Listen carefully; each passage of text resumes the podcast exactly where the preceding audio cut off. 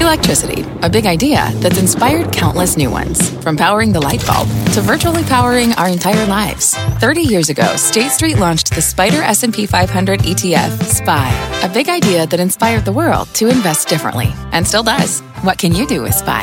Before investing, consider the fund's investment objectives, risks, charges, and expenses. Visit ssga.com for a prospectus containing this and other information. Read it carefully before investing. SPY is subject to risks similar to those of stocks. All ETFs are subject to risk, including possible loss of principal. Alps Distributors Inc. Distributor. Live from the NASDAQ market site overlooking New York City's Times Square, this is Fast Money. I'm Melissa Lee. Your traders on the desk are Pete Najarian, Tim Seymour, Dan Nathan, and Guy Adami. Tonight on Fast, forget Disney, why Google could be the biggest threat to Netflix right now, and it's all thanks to your teen. We'll explain. Plus, one of our traders says this stock could be setting up for a big breakout. We'll bring you that name, but we begin with a double whammy for the markets. Stocks finishing the day deep in the red as Jay Powell spoke, and the U.S. turned up the heat on China. The S&P 500 losing more than a percent and a half on the day. We've got full team coverage standing by to hit both big headlines. Eamon Javers with us from the White House, but we kick things off with Steve Liesman and fresh comments from Fed Chair Jay Powell. Steve. Thanks, Melissa. Fed Chairman Jerome Powell, seven times in a speech on Tuesday, said interest rate policy will depend on the economic data. He added, though, the economy is overall in good shape despite some troubles on the horizon. Many indicators show a historically strong labor market with solid job gains, unemployment at a half century low, and rising prime age labor force participation. But there are risks to this favorable outlook, principally from global developments. Growth around much of the world has weakened over the past year and a half, and uncertainties around trade, Brexit, and other issues pose risks to the outlook. All right, what's it all mean for the outlook for rates? Well, Powell did appear mostly neutral about what the Fed would do at the late October meeting. That is, uh, wanted to front run his committee. Markets took his comments as affirming their expectations for rate cuts. J.P. Morgan writing, if the Fed leadership wanted to push back against market expectations of another ease later this month, we think Powell would have chosen language that didn't didn't call out downside risk to the outlook. Speaking in Denver, the Fed chair also said the central bank will begin increasing the size of its balance sheet on a permanent basis. That reverses a policy from last year and the year before to reduce the balance sheet, which was swelled during the financial crisis, trying to get it back down to a more normal level. Growth of our balance sheet for reserve management purposes should in no way be confused with the large scale asset purchase programs that we deployed after the financial crisis. Neither the recent technical issues nor the purchases of Treasury bills we are contemplating to resolve them should materially alter the stance of monetary policy. This was an opportunity for Powell to change the market expectations for the October meeting, and he seems to have chosen not to do so. So it looks like another quarter point rate cut will be delivered by the Fed right around Halloween, guys. Steve, just quickly, uh, increasing the size of the balance sheet, can that be considered some form of QE? If you want. I mean, look, it, it would. What they have to do is permanently replace the temporary operations they've done to to, to provide greater liquidity. So that's about $200 billion of work they need to do. The biggest, the smallest quantitative easing program they did was $600 billion. Uh, and then they're going to grow the balance sheet based on the economy. So uh, it's not an intent to lower long term interest rates, and it's an attempt to provide an ample amount of reserves to keep the funds rate where they put it. So it's not in intent and not in actual size mm-hmm. or not in execution is it quantitative easing, I would argue. All right. Steve, thank you. Steve Thanks. Liesman. Now on to the other headline rocking markets today. The Trump administration turning up the heat on China ahead of Thursday's trade talks. Let's get to Eamon Javers at the White House with all the details. Eamon. Yeah, Melissa, the trade talks are scheduled for Thursday and Friday. That's when the higher level officials will be meeting uh, to hash out all these differences. But ahead of that, what we've seen now is this flurry of actions and threats back and forth from the Chinese side to the U.S. side and, ba- and vice versa. I've laid out some of them here on this graphic so you can keep track of everything that's happening. Uh, the the U.S uh, versus China, first of all. The U.S. is uh, talking about restricting government investments in Chinese companies. That's one idea under discussion. Also, blacklisting a number of firms uh, on the Chinese side. Uh, and then finally, uh, those visa restrictions that we saw earlier today on certain Chinese officials in the wake of that crackdown uh, that we saw in, in China on a minority group there. All those actions or threats taken by the U.S. side. On, on the Chinese side, though, this action against the NBA is one key area where they're putting pressure on an American entity in a very visible and very public way. We're also seeing now some criticism uh, from the Chinese media, anyway, of Apple Inc. over an app uh, that some protesters are using to navigate in Hong Kong during the protests. Chinese media saying that Apple uh, is not sensitive to the feelings of the Chinese people. So a lot of tension points here ahead of those talks Thursday and Friday. We'll see if any of that moves the needle. The president says uh, he doesn't want a small deal. He still wants that big deal he's talking about. The big unknown this week, though, is whether this impeachment effort the, against the president is going to change the dynamic here in any way as the Chinese uh, sit down with their American counterparts. Melissa. Eamon, uh, is the Chinese delegation in town? There are lower level officials who are here now, yes. And uh, I don't know exactly when all the higher level officials are, are, going to be in town, but we've seen some of them already arrive. So, so yes, um, but we'll see whether they actually uh, go forward with those meetings because at this point you would say that just about anything could happen here. The expectation is everybody will sit down around a table and hash it all out later in the week. Okay. Eamon, thank you. Eamon Javers at the White House. So this seems to be like the, we are turning up the heat gradually degree by degree by degree as we approach October 11th. That's that whole you put a frog in a thing of Boiling water pot. slowly. It's not going to right that whole. Bo- when does a frog no, but feel I've heard that boil? before. I'm not really sure. Not being think- a Are we frog. still doing hard- that to frogs? I mean, No, you can't do we're anything not. like It's that. a- Let's be clear. we- metaphor nobody for- does that to frogs on the Nobody show. did- no frogs were injured In- in the making of this show. In the You. making of this show. But The more you know. Love the music. No, I mean, and you wonder if, uh, you know, Mr. Powell's comments today, President Trump says, now the Fed finally has my back. Now I can ratchet up the trade tension talks. Without question, I mean, I'm a conspiracy theorist. It makes a lot of sense. But to your earlier question, Steve Liesman, is it quantitative easing? You can call it anything you want. That's exactly what it is, because this time last year, we were on autopilot for balance sheet reduction, Yeah. and now we're on autopilot the other way in a year with the S&P 500 effectively at all-time highs. I think it's crazy. I think the reason why the market sold off, though, in my opinion, was the rhetoric that we talked about with President Trump. So the Fed might have your back, but again, I'll say this again. This was started in March of 2018. It's now October. I don't think we're any closer today than we were 18 months ago.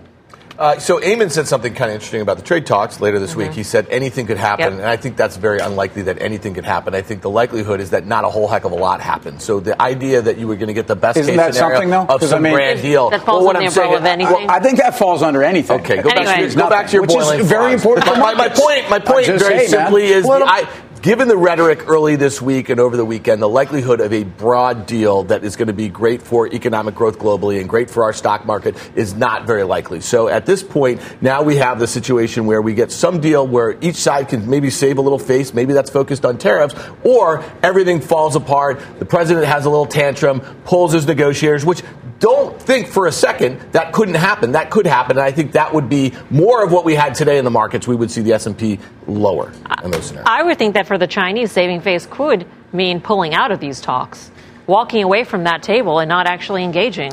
What, what's should be very concerning for the markets is not only is doing nothing something, but but walking away is very bad. And and the way this administration, rightly or wrongly, but treating China much like we've treated uh, outlaw outlaw nations. So, and, and apologies, Russia, but I mean when you're starting to talk about uh, uh, you know restricting visa access, you're starting to talk about some of these restrictions that are more on the sanctions line uh, and have nothing to do with trade. Um, you get into a treatment that's very different. It's very you know insulting if you're the Chinese. I mean, again, I'm not going to speak to is it warranted or not. Um, I think China policy right now is very popular in this country. So, um, but when I look at what the markets are doing, and, and I look at uh, the reliance on the Fed, and today, so back to um, was this QE, whatever this was. Look, Powell went out of his way. I, I thought he made it very clear to say, don't confuse balance sheet management with some larger scale asset purchase like we used to do. And, and I think that was the reason where the market had clawed back almost all that it had lost, began to sell off, and effectively closed on the lows. So uh, I think less Fed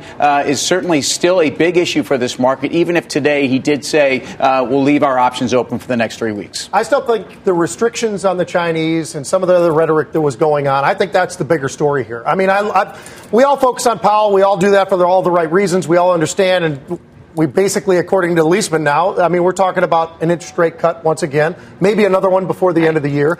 So that I think is almost a given, sort of baked in. I think still it comes down to this whole trade war thing, and that's why we sold off. I mean, that commentary today was enough to get this market really pushing to the downside. Now, we had actually been holding Mel almost all day at about a 19 VIX. We finished over 20. Why is that? Because late in the day, even though we were just revisiting that same low, late in the day, that was a pretty harsh sell off. I mean, that, that really was a nice big move to the downside.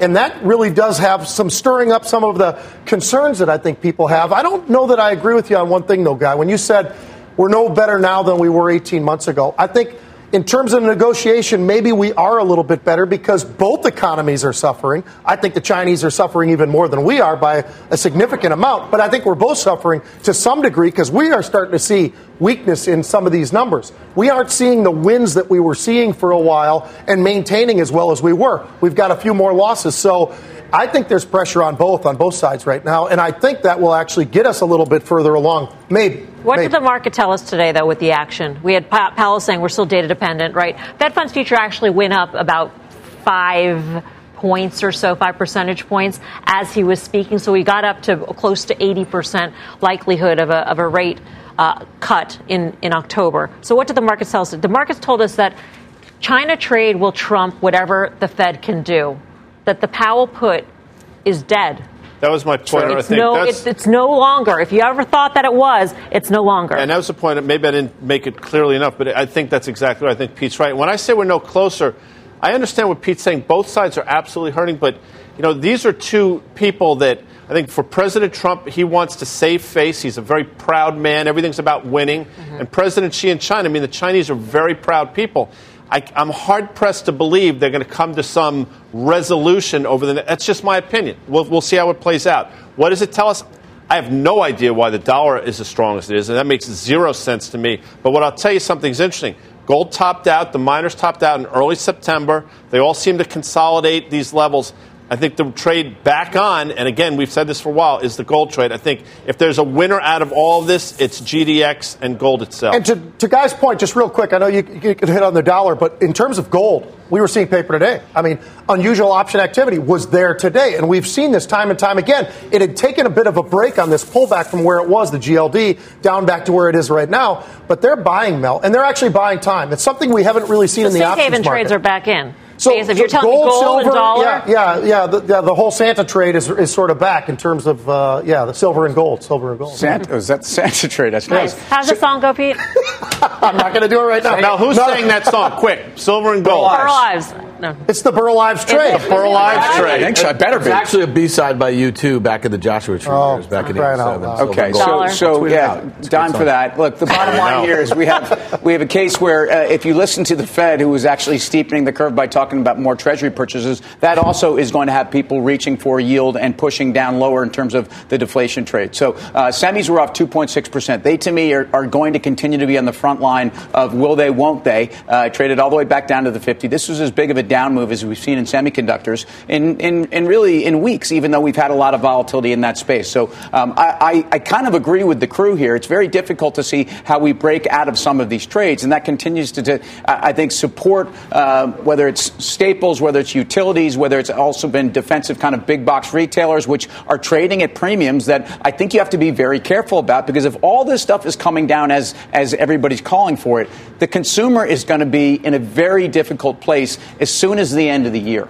Um, and I and I, I mean that because we're going to start to see. Even the Fed was asked about payroll numbers, right? Sure. They talked about the downward revisions to payrolls, which are now at 153 average over the last three months. So be careful. I- that. you know, it's funny. It, it feels very similar, but in different ways to last quarter, uh, Q4 last year, when you think about it. Because at the end of the day, you know, that government shutdown was the thing that I think took the air out of the consumer in the near term, and then you had that negative wealth effect with the stock market starting to go down. I just want to make one point about you mentioned utilities and staples. They acted really well until about November or late November, the S&P was already in a downturn last year. But when the bottom fell out in December, utilities and staples went down at least 10, 12% in line with what the market was doing at the time. So right now you see utilities, again, trading at high valuations. Um, you see staples trading at high valuations. I think you have to fully expect if the S&P takes a leg lower that those two groups will follow suit. And that's exactly what Carter Braxton Worth said yesterday. What we said yesterday. You watch our show Big drawdown. I, I was in the market zone and Okay, I was well- well yesterday. He was in the market yeah, zone. yeah. The market zone. That fancy yeah. new segment that that, they have. Lisa crushed Got to check it out. Yeah. Uh, coming up, the blue jeans indicator. Levi shares on the move after reporting results. We'll tell you what the company is saying about the state of the consumer. Plus, there's a big challenger to Netflix in the streaming space. It's not who you might expect. But the kids are loving it. We'll explain. We're live from Times Square in New York City. Much more fast money right after this.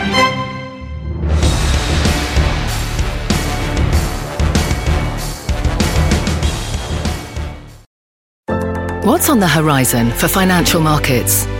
At PGIM, it's a question that over 1,400 investment professionals relentlessly research in pursuit of your long term goals. Specialized across asset classes, but united in collaboration, our teams provide global and local expertise. Our investments shape tomorrow, today. Pursue your tomorrow with PGIM, a leading global asset manager.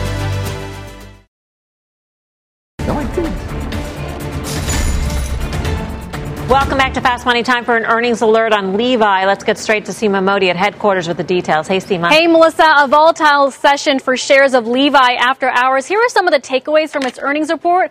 First, it continues to expand internationally. Revenue up 14% in Europe, up 9% in Asia, but experiencing troubles in the Americas, where it saw a 3% decline in net revenues due in part to weakness in its wholesale business. Now, Levi also says the stronger U.S. dollar will negatively impact full year results. Now, after going public in March and pricing at $17 a share, Levi stock has struggled off by more than 22% from its April highs. But it did get two upgrades yesterday, one from JP Morgan, the other from Guggenheim. Uh, analysts there talking about unlocking more growth from its direct to consumer channel and expanding outside the U.S. The conference call just kicked off. We'll keep you updated on anything the management says. For now, the stock up now a half a percent in extended trade. Melissa. All right, Seema, thank you, Seema Modi. So trouble in wholesale, that equals trouble uh, distributing through places like department stores, et cetera, third parties. Right, and so they're saying wholesale is around 30% of the business, and it's going to continue to trend down um, as other parts of their business grow. So uh, it, it, it gets to a place where, and it may seem easy to say this now after the move the stock's had, although it's rallied 20% off of that, that, that terrible run it had. Why the premium? Why, when an apparel company, you know, when you look at all the other apparel companies, even those that have carved out a brand, trade anywhere from 10 to 15 times, excuse me, um, do you have a company like this that's trading north of 20? And I think the market is, is making a correction on something that made no sense to me at that time. Fair. It, but you know, I have it closer to 18. But I understand what you're saying, valuation in terms of forward multiple. But then you look at it and say, wait a second, operating margins 12.2 percent. Street was, I think, 11.5 percent. Inventories, which are important, are flat year over year. Mm-hmm. Sales growth 3.8 percent. You're saying to yourself, maybe it's not as a ridiculous a stock as you would think on the surface. So I don't think you have to run out with both hands, but. I don't think this is nearly as uh, negative a story as you might look at it on the surface. It's not as expensive, I think, as people might think. Are think. those stonewashed, Dan? What do, what do you have on today? Is that like an acid Something- wash? wash. Rag and family. Guy wears the uh, the, The Levi. Levi. No, I wear Le- I, we've gone through this He a number it of with the times. zipper. I, I would just say one thing when you talk about the wholesale and you look at Macy's, it can't get out of its own way at 15 bucks down here. It's been like this for months now at like 10 year lows or whatever the heck it is. It just tells you again we are just overstored in the department store, and you know, I mean, But where are they growing? They're growing. They're, they're investing in online. Yeah. We talked about direct to consumer, all the rest of that stuff. But you look at Asia and you look at uh, the Asian markets, China, and you look at Europe. They had some great growth over there. So where are they growing and where are they losing a little bit? They're losing in their biggest area. That's almost to be expected, I would think, because of the fact that they're pulling away from all the uh, the TJ Maxx and everybody else. They're trying to pull away from that, and they're trying to get themselves the better margins and everything. So if you focus on where are they growing, I actually find it pretty impressive. So you These like guys, Levi? well, they're up 14% in China, right? I think 9% in Europe or something like that. So there are some growth areas that I think are pretty impressive. And we all know they're moving more and more into the women's category. It's like Lulu going into the men's category. It's something they need to expand, and they're doing it. I, by the way, can Yes. we just, if the folks on, at home Uh-huh. want to send us gifts, which happens from time to time, Are you gonna 501 Jeans solicit 3432. You're soliciting pants? Well, that's Guy- interesting. Guy That's, wears- that's, that's a 30. That's kind of that's kind of a stubby No, set of legs. uses them isn't for it? cut-off I mean, George. 34, 32. He- You're he a tall does- guy. He has small. He has Got short. small legs. He's a He's big got it. torso. I He's don't all think it's a 32. I think it's a 30. It's Weird. You know what? If they, if I could get them, they don't even make 30. 34, 30, they're Maybe the folks at Levi's, who they watch this show, by the way. We're not going to be able to get through the door of the studio tomorrow. There's going to be boxes and boxes of 34 by 32s in, Can only in like hope. They'll be too lawful purple for Guy. Still ahead. The teens have spoken. The kids just crowned a new king in the streaming wars. We will tell you who it is, and later, one of our traders says this stock could be primed to pop. We'll bring you the name when Fast Money returns.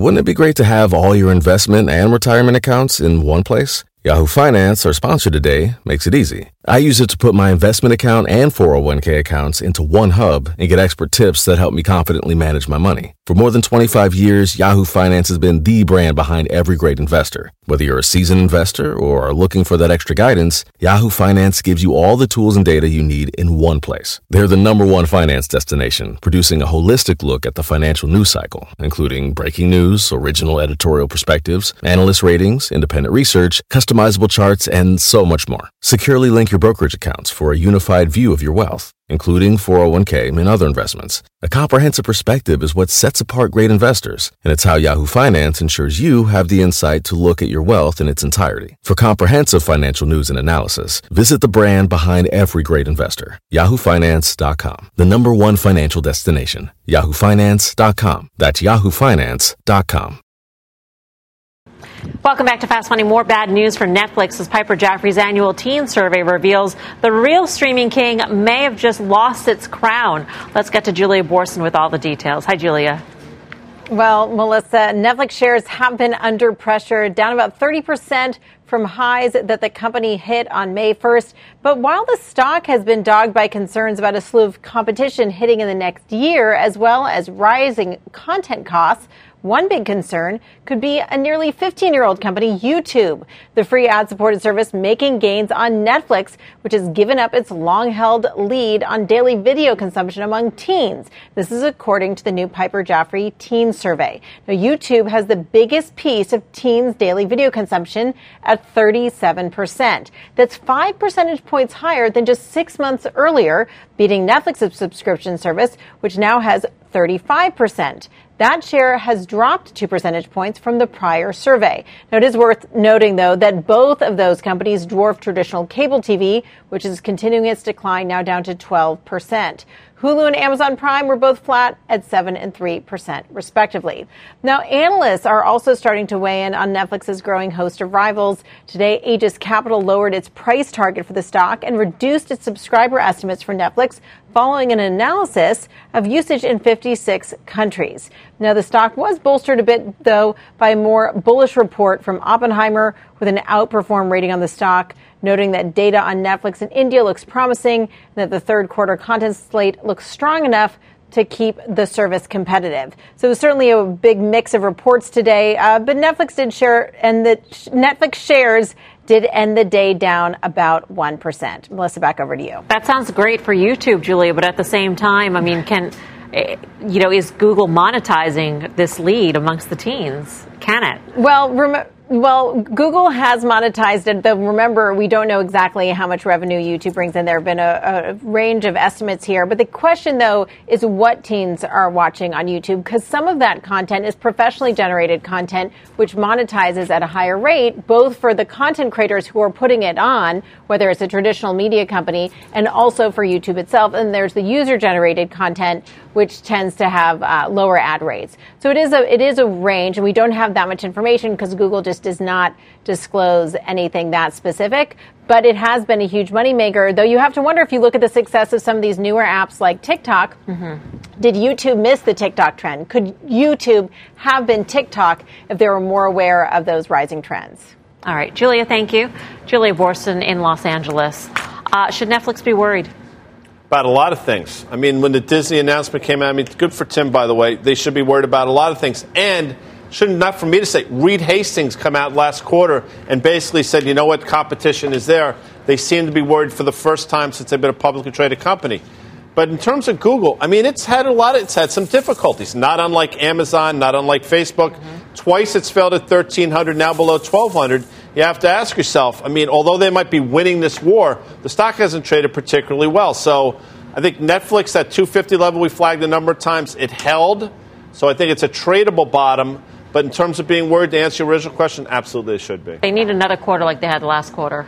Yeah, look, I, I think this this whole first of all just streaming wars and, and where's YouTube playing? You know, I, I wanted to grow up to be a baseball player. My six year old wants to grow up to be a YouTuber. Um, I clearly didn't become a baseball player, by the way, in case that wasn't obvious to you. No, guys. it's clear. And, and so, um, easy, Dan. It's getting a little bit heavy you, on the You're dime. hurt. You're Heavy very hurt, dime. and I get it. But but if you look at the improving ROI at YouTube and you look at actually the ability to monetize this, um, bottom line is this is arguably the one or two global ad company, global media leader uh, in the world with a valuation that makes a lot of sense. And I realize there's regulatory risks, but this is a name that I think you have to own. YouTube is a very important part of that. I would think, though, that YouTube sits right in the target, right, of all the regulators. Like, if there's regulatory risk for you, for Google, What kind, YouTube what kind is, of regulatory risk? I mean, I mean, in terms of the, the fear that it's uh, video, video, like um, extremist videos are uploaded there, that it's it hosts chats by you know predators. Um, I think look Goo- at ch- you know well, I'll let you child talk. I don't think. Google want, nobody wants that, right? so No, no, get, yeah, cutting of that off the site is But- good news for the company. Right. I- If they're able to keep up with it, I think is your point. I mean, the idea of some sort, some sort of security measures that they've obviously got to do to be able to keep It some of this money. off. It does cost money, and that's the money they need to pour into that. There is competition everywhere. We know that, and Netflix always has had this high valuation, and one of the things we've always hung our hat on is some of the international growth. And Oppenheimer is the one sound bullish sounding thing that we're hearing from right now, talking about India and some of the promising growth over there. So, will that happen? That's really what we're banking on right now. If you're long this stock, is some of that international growth. Can that kick in? Because we all know this.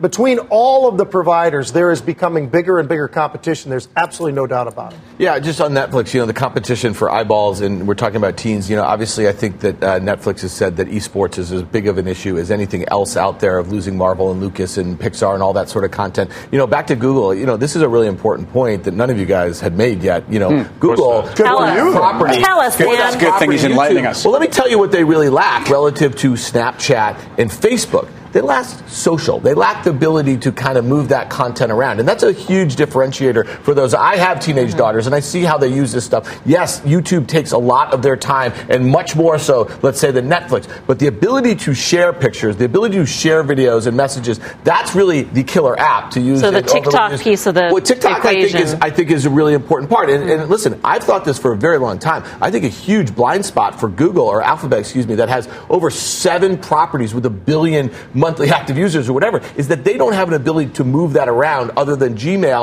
And every attempt that they've ever done in social has not really worked out particularly well. So to me, Should they buy some? well, uh, they should. I mean, like they should buy Twitter tomorrow. Right. You know what I mean? Um, and, and and Snapchat and just aggregate them, that sort of thing. But to the point about regulatory stuff, I think it's a hard environment to do that. The notion that they would be able to buy a Chinese-owned TikTok is very surprising to me. I love the TikTok. Yeah. You have no idea what we're He talking has about. no idea. Those are good mints.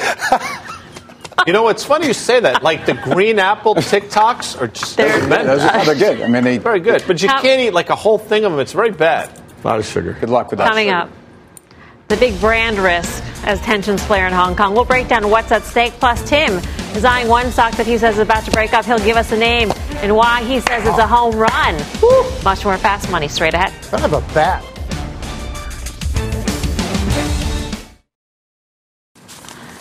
Welcome back to Fast Money. Markets having a wild back half of the day, swinging on Jerome Powell and China headlines, but ultimately finishing pretty deep in the red. So, with markets looking gloomy, we thought it'd be a great time for one of our traders to pitch a stock they think could be poised for a breakout.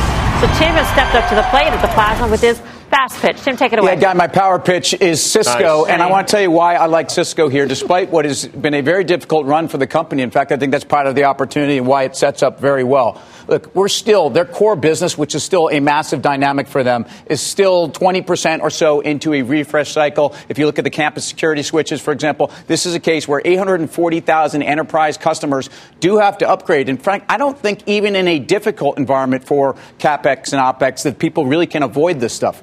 I think one of the really important things here is security. This is a massive, massive opportunity for the company. And I would argue this is a medium to longer term opportunity for Cisco. This is a case where when I look at security, the things that we've talked about as it relates to Facebook, as it relates to individual companies that are at risk, the ones that we hear about with all the hacks, uh, Cisco is clearly a major player. Right now, this is a $37 billion business. This is a business that ultimately is about 90% services and recurring revenue. This is a huge opportunity. It's a huge opportunity for a multiple upgrade for the company. And then finally, again, the switch to software. We know this has been a secular story for Cisco, a good one. It's not often that you hear about this. Microsoft's another company that made that shift from a essentially a recurring revenue stream to the cloud. These guys are going from hardware to software. And if you look at how you value this company, and this is how I want to, you know, we talk about blended multiples for Apple. We talk about a blended new multiple for Disney. It's always a reason to try to re-rate the company. If you look at Cisco, this is absolutely a software revenue hybrid blend with their hardware business, which is still dominant. So at a roughly 17 times blended multiple, which gives you a 25 times uh, software multiple, I think this makes a ton of sense. And in the mega cap tech land, this is one of the best valuations out there. Any questions for Tim here on the desk? Yeah. Questions? Uh, hey, Oh, Tim, so last quarter, Dan. Um, you know, heading into that print, I mean, I, I think investors felt everything that you just kind of outlined, and that was the reason to be optimistic for this stock when it was in the kind of mid 50s here, nearing, you know, multi year, 20 year highs. That outlook and how quickly it changed based on global trade, that sort of thing. How, why would you expect that to change if you think about this, you know, over the last few months? Yeah. So, and then you, you know, look, you're talking about a move here where Yeah. clearly this company has has gone from, you know, well, I wish I could draw it today, but anyway, we can all see what it did. The bottom line here is we have a case where the company, uh, I think, rightly pointed out that the environment has changed and, and that they are as susceptible, uh, maybe as anyone, just because of their sheer size. But, but it, to me, if you look at the multiple here, um, should they be punished in a way that I think even some of the other companies in, in whether it's the semiconductor space or those that have a huge enterprise business, uh, maybe Microsoft isn't a fair comparison, but that's obviously been very defensive. I think Cisco is very sober in their outlook, and I think that's not a bad thing for investors. My pushback would be, Tim. Do you think it's late in the game to get in security? Is that is that side of the business becoming commoditized in this environment? No, no, no. It's definitely not commoditized. In fact, it's a case where I, I think this is a also early stages, early innings. It's a power pitch. It's a fast pitch, guy. So we're we're we're, we're first inning. We're bottom Right of the first in terms Love of power. security. And in fact, of the companies that are able to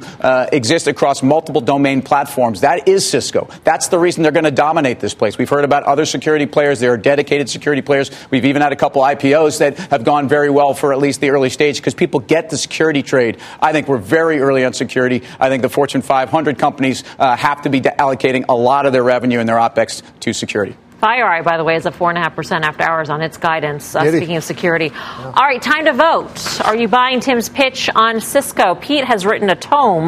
Got a whole thing here. So- It's a buy. It was my final trade today. I bought some calls the other day. There was more call buying. So, yes, Tim, I'm with you. Can you read through your four points because Pete. you're, Well, you're writing Chuck Robbins small. is as good a CEO as there Uh-huh. is. He's transformed. He's not quite with Microsoft right now, but he's moving towards it. And uh, oh, I got to tilt it around a No, little you're bit. doing well. There you go. There's all kinds of different stuff in there you're going to want to see. But Yeah. long and short of it is, Tim's right. All right, Dan. Um, you know, listen, I'm going to pass here. I, I actually Uh, like that Get power. shocked. No, no, hold on. I, I, I like this stock higher three months ago, but I think that guidance that they gave for this current period, I think it's going to be the sort of thing that they extend out when they report in about a month ago. And I think you're going to have an opportunity to buy it lower, closer towards the December 2018 lows at 40. I think it's an up one, down one scenario. I just don't think it's a great risk reward given the macro uncertainty we have right now. That was basically Dan's you third betcha. dime for you, Tim. Yeah. No, I- Pete. It's dropping. I like your Makes use a of tome. That was fantastic. Tome, yeah. Tome. See, I know there's a I thought you lower third tone. that we have to deal with, so I'm putting this up and say, nice job by Tim. Buy into the November release, and I think to Dan's earlier point, I think Chuck Robbins and Cisco were punished already for the commentary they made. Mm. You've seen it sort of bottom out here. I think it's not a bad Not if they guide down. Okay, Dan. in a row. Not if. just Not if. Okay, if they we can do this all night. There's a dark okay. cloud over the Dark You cloud. guys have voted, but more importantly, are the people at home voting for for Tim's pitch on Cisco. Vote in our Twitter poll at Fast Money. We'll reveal the results later on in the show. Meantime, coming up, backlash and brand risk as tensions flare in Hong Kong. Our traders will weigh in on what is at stake. And later, slamming the brakes, why a big downgrade on a financial stock could spell trouble at the car lot. We got the details when Fast Money returns. The halftime report is honoring America's veterans once again this year. If you're a veteran or part of a military family, we want you to come see us live at the Women's Memorial in Arlington, Virginia on November 8th. Tickets are free. Just email your name and phone number to veterantickets at cnbc.com. The deadline is Monday, October 14th. Again, come see the halftime team honor America's veterans at the Women's Memorial in Arlington, Virginia, November 8th. For free tickets, email us at veteranstickets at cnbc.com. See you there. Welcome back to Fast Money. Anti government protests in Hong Kong showing no signs of easing up. And now consumer facing brands are getting caught in the crosshairs. Shoemaker Vans, owned by parent company VF Corp, facing big backlash after several submissions in its sneaker design competition apparently gave a shout out to Hong Kong protesters. Separately, luxury jeweler Tiffany's took down a Twitter ad showing a model making what appeared to be a gesture used by anti government protesters in Hong Kong. And all this, of course, follows big backlash in the sports world. Chinese state run TV has stopped airing NBA games after the general manager of the Houston Rockets sent out a tweet supporting the demonstrators. So, as tensions continue to flare in Hong Kong, are big brands who do business in China at risk? Pete. Yeah, I would say they are. Uh, there's, no, there's no doubt about it. I mean, we are starting to see, and this is all part of the trade war. And part of the trade war becomes all of this back and forth. And they're obviously seeing what President Trump is doing. And I think there's going to be reactions that will continue. And I think that's going to be a problem. And that's part of what we all have to factor in as we're investing in this market because you don't know daily which one of these is going to be attacked first. And, and, there's there's a second derivative to this, and maybe this is what you're implying. But but the fact is, these those companies here are going to be ridiculed sure. by, by by their right. audience who say, "Hold on a second, you have to stand, stand up, up, for free, free, free speech, speech, and yeah. if you don't, you're just a puppet, and, and I don't want to support you." So it's a very difficult position to be in. And you'll get burned on both sides. Yes. You can have protests here from those people who want the company to support free speech, but also protests in China. Yep for them wading into geopolitical affairs. That's what yeah. I mean. Well, you yeah, know, which Keith is, just mentioned this is part of the trade war, and I think what's really hard for a lot of these American brands is that our government, or at least uh, the White House, has, does not have a clear view about what's going on right. in Hong Kong right now, and that is really tough for U.S. multinationals right now because it would be much easier if the NBA could get behind we exactly what the, the president United was saying, that right. sort of thing. But we don't have a clear view, and I just want to make one other point: Mm-hmm. the Chinese mainland people they feel they're kind of behind the government here. This is like they get the news one way, right? Yeah. They think that this is a protest against the government that they live under. So it's a really tricky situation. It's going to play out as long as this trade war goes. Uh, we got breaking news on Johnson and Johnson. Let's get to Seema Modi in the newsroom with the details. Seema. Hi, Melissa. Reuters is reporting that Pennsylvania jury has ruled that Johnson and Johnson must pay eight billion dollars in punitive damages in a trial over risk of male breast growth linked to Risperdal. That again, according to Reuters, we should note that jury awards like this often get reduced in the process of an appeal. But again, this is uh, so far what we're learning here from a report from Reuters. Looking at the stock, it's down just about 1% in after hours, but certainly a name we will keep an eye on. For now, Melissa, back to you. All right. Thank you very much, Seema. Uh, Risperdal, by the way, is used to treat uh, mental and mood disorders. Uh, this could be appealed. The stock is down right now, but th- this is not. You know, when I when I heard that there's breaking news on Johnson Johnson involving a, a jury or trial, I thought it was opioids. I thought it was talc. Powder. I mean, a number of things that could have fallen there. So what's so how do you trade the stock? Mm-hmm. And you know, it's been it's had bounces along the way, and people will say correctly on valuation it's cheap, but how can you? In my opinion, you got to wait until October 15th when they report to hear what they say, how they say it, how they guide forward before you even take a stab at this stock. I'll say that the 125 levels held a couple times, but it's been a couple times. So I think you got to wait and see what they say on the 15th, and I think the stock probably trends lower until then. And I think you need to go back and check what reserves they have for litigation for these things. So, um, in the opioid uh, issues, we even heard them on a couple settlements that were against them. Uh, they said we're going to fight it, um, but they also indicated that they were not against certain other jurisdictions that were bringing cases, and maybe um, we're probably not going to tell us that day online, but they certainly told us that we think that those are situations where we may have penalties um, as opposed to the ones which they protested. But either way, they were tiny relative to this potential size of the exposure. Right now, I'm not sure the market knows how to value uh, J&J's op- opioid exposure, especially because of the political ramifications. I think they do know how to value this. Uh, today's announcement, I think a lot of that's in the litigation uh, reserves. Is this a no Pete, in your yes. view? It is. I think there are so many other better places to be right now and wait for the news on Such as? Well, I love Merck pharma. still. I, I'm still in some of those names, Merck, Pfizer, a couple of the other names, Bristol Myers. So I think there are better spots right at this moment than J&J. Okay. Coming up, options traders betting on a rocky road ahead for shares of General Motors. We'll break down all the action. Plus, take a look at our Cramer cam. Jim is talking to the Domino CEO on the back of the company's earnings results. We got the full interview coming up top of the hour on Mad Money. We are live at the NASDAQ in Times Square. Much more fast money still ahead.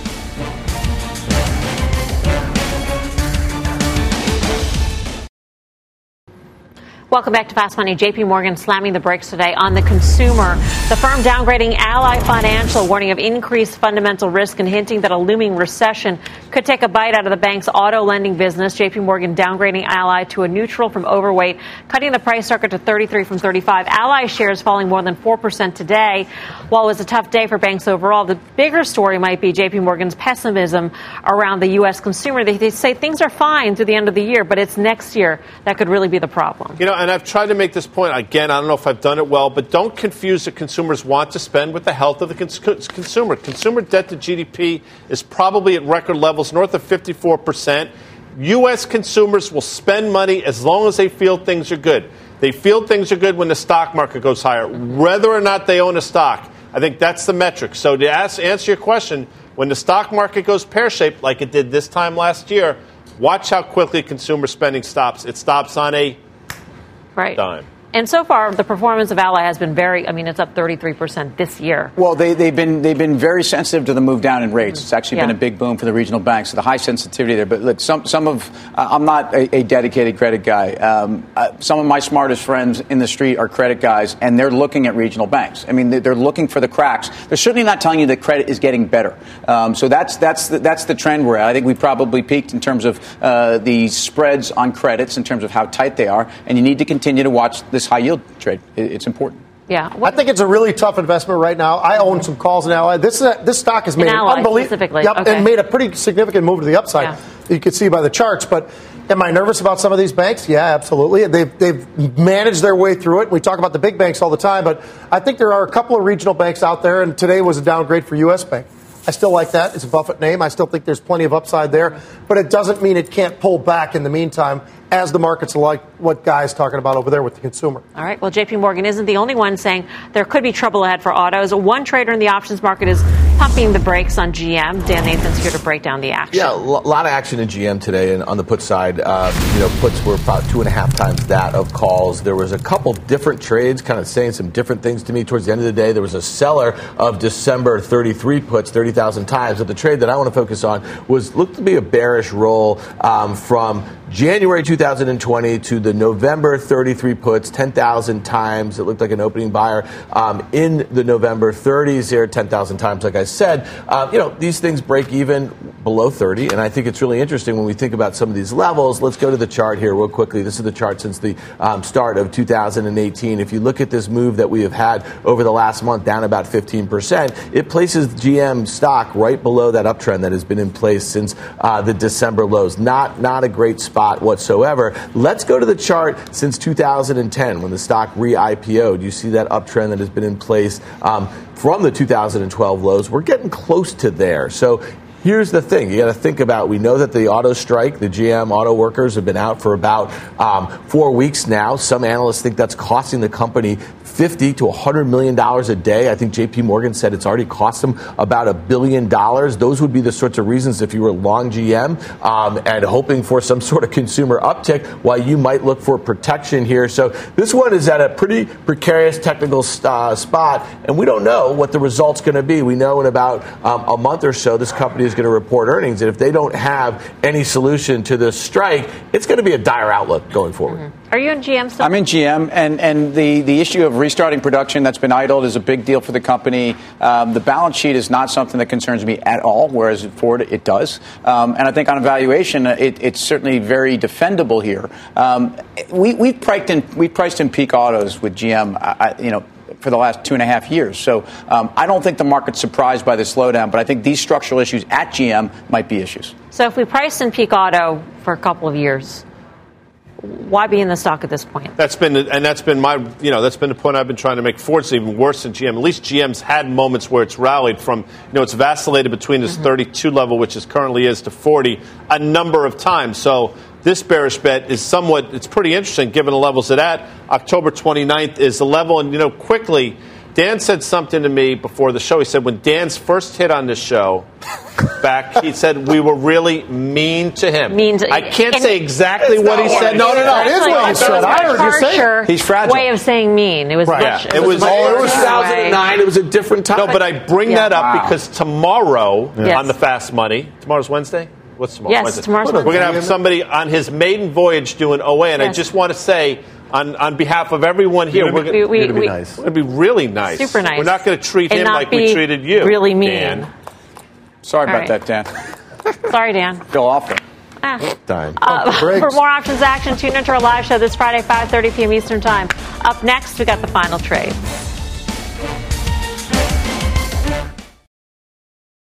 Pretty close. Oh, You know what song makes Tim feel Uh-oh. safe and secure at home? so yeah, many Toni. Braxton, of course. Sorry, Tim. America's not buying your pitch. Um, this is probably the closest Dance version. Twitter poll result we've had in a while. 55% said no, 45% said yes. This is Look, not on a bad margin. tape, I, I, that's a victory. Final trade time, Pete. Going with UNH, some call buying in there today. I bought the stock. I'm selling calls. Giddy up. Tim Seymour. Let's just say I gave you all you needed to know, Cisco. I forget the chart. I think the fundamentals are interesting. I'm not a chartist. Dan. Uh, yeah, Banks, XLF, I think you continue to sell rallies. The song itself is miserable, But the dance the remix. Not I mean, that why do that? It's like it's Jason. bad. Hold on a second. Toni's back- a regular watcher of this show, and I She don't is. think she We've invited She her on a the number of times. I think don't- he's one of the better singers. final GDX held 26 and a half a couple times. All right, that does it for us. See you back here tomorrow at 5 for more Fast Mad Money with Jim Cramer starts right now.